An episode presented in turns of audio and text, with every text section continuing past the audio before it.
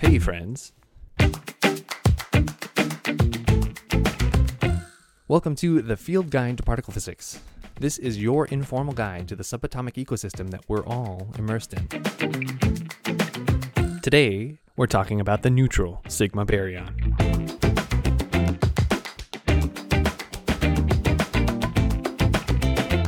Weighing in at 1192 MeV, the middleweight sigma baryon is also the electrically neutral one. The sigma baryons are a trio of strange, slightly heavy cousins to everyday particles like the proton and the neutron. We've already talked at length about the charged sigma baryons, so today we're focusing on their electrically neutral sibling, sigma zero. While the decay resistant charged sigma baryons, with their unusually long lifetimes, certainly qualify as strange particles, the sigma zero feels far less strange, at least at first.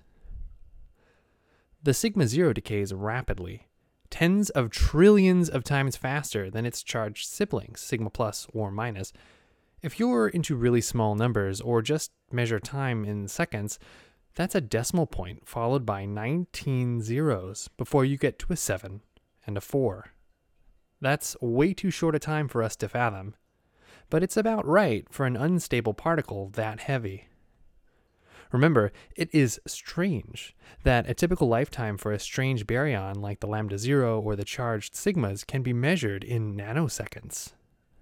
So, why does the sigma zero baryon decay so quickly? Or why do we even consider it to be in this strange family?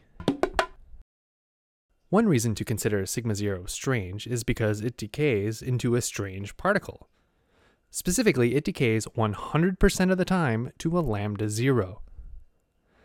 In this process, the sigma zero throws out a photon, that is, a gamma ray, which itself might be hard to explain.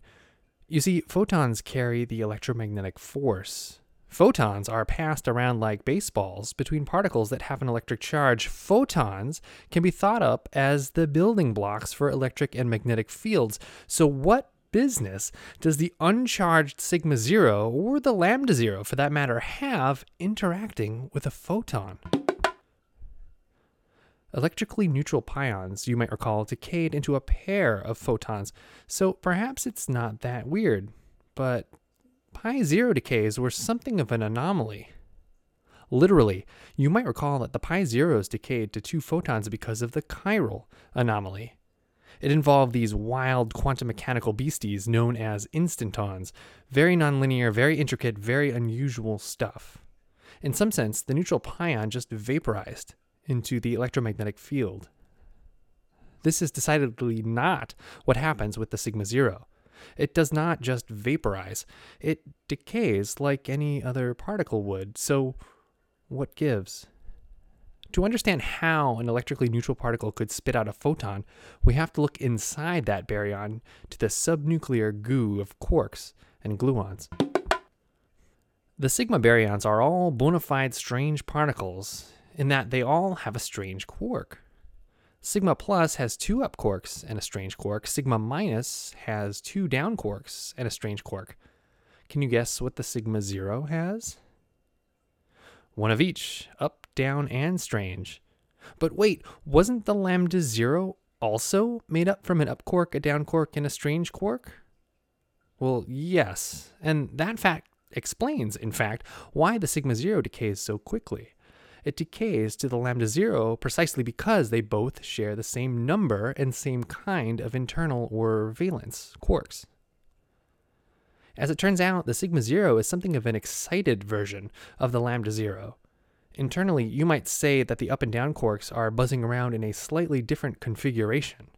A configuration with slightly more energy. They're a little more spun up, as it were that bit of spin energy gets released by the emission of a photon, leaving that bag of quarks and gluons with a lower internal energy altogether, otherwise known as the lambda zero. E equals mc squared, after all, just means that mass is proportional to energy. The internal structure of the sigma zero also explains why an electrically neutral particle can throw out a photon. It's just electrically neutral on average. The average value of the electric charges of all the quarks in the sigma zero baryon is zero, but individually they still have a charge. This brings us back to the story of the neutron. While the average electric charge of a neutral baryon, like a neutron or a lambda zero or a sigma zero, is zero, the electromagnetic field need not be identically zero everywhere. Like the neutron or the Earth, for that matter, the sigma zero baryon has a non zero magnetic dipole moment. It probably should also have an electric dipole moment. All this means is that the electromagnetic field kind of averages out to zero but it's still kind of smeared out in a way. And it's these smeared out configurations that allow the sigma zero to throw out a photon and decay to a lambda zero. Or at least, that's another fun way to think about things.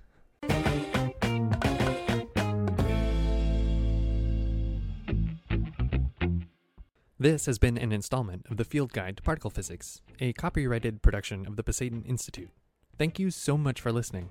For a full, free online copy of the field guide, please visit our website at pasayten.org or follow us on Instagram. We've got a lot of other resources for you there. At the Pasayten Institute, we're on a mission to build and share physics knowledge without barriers. Come learn with us.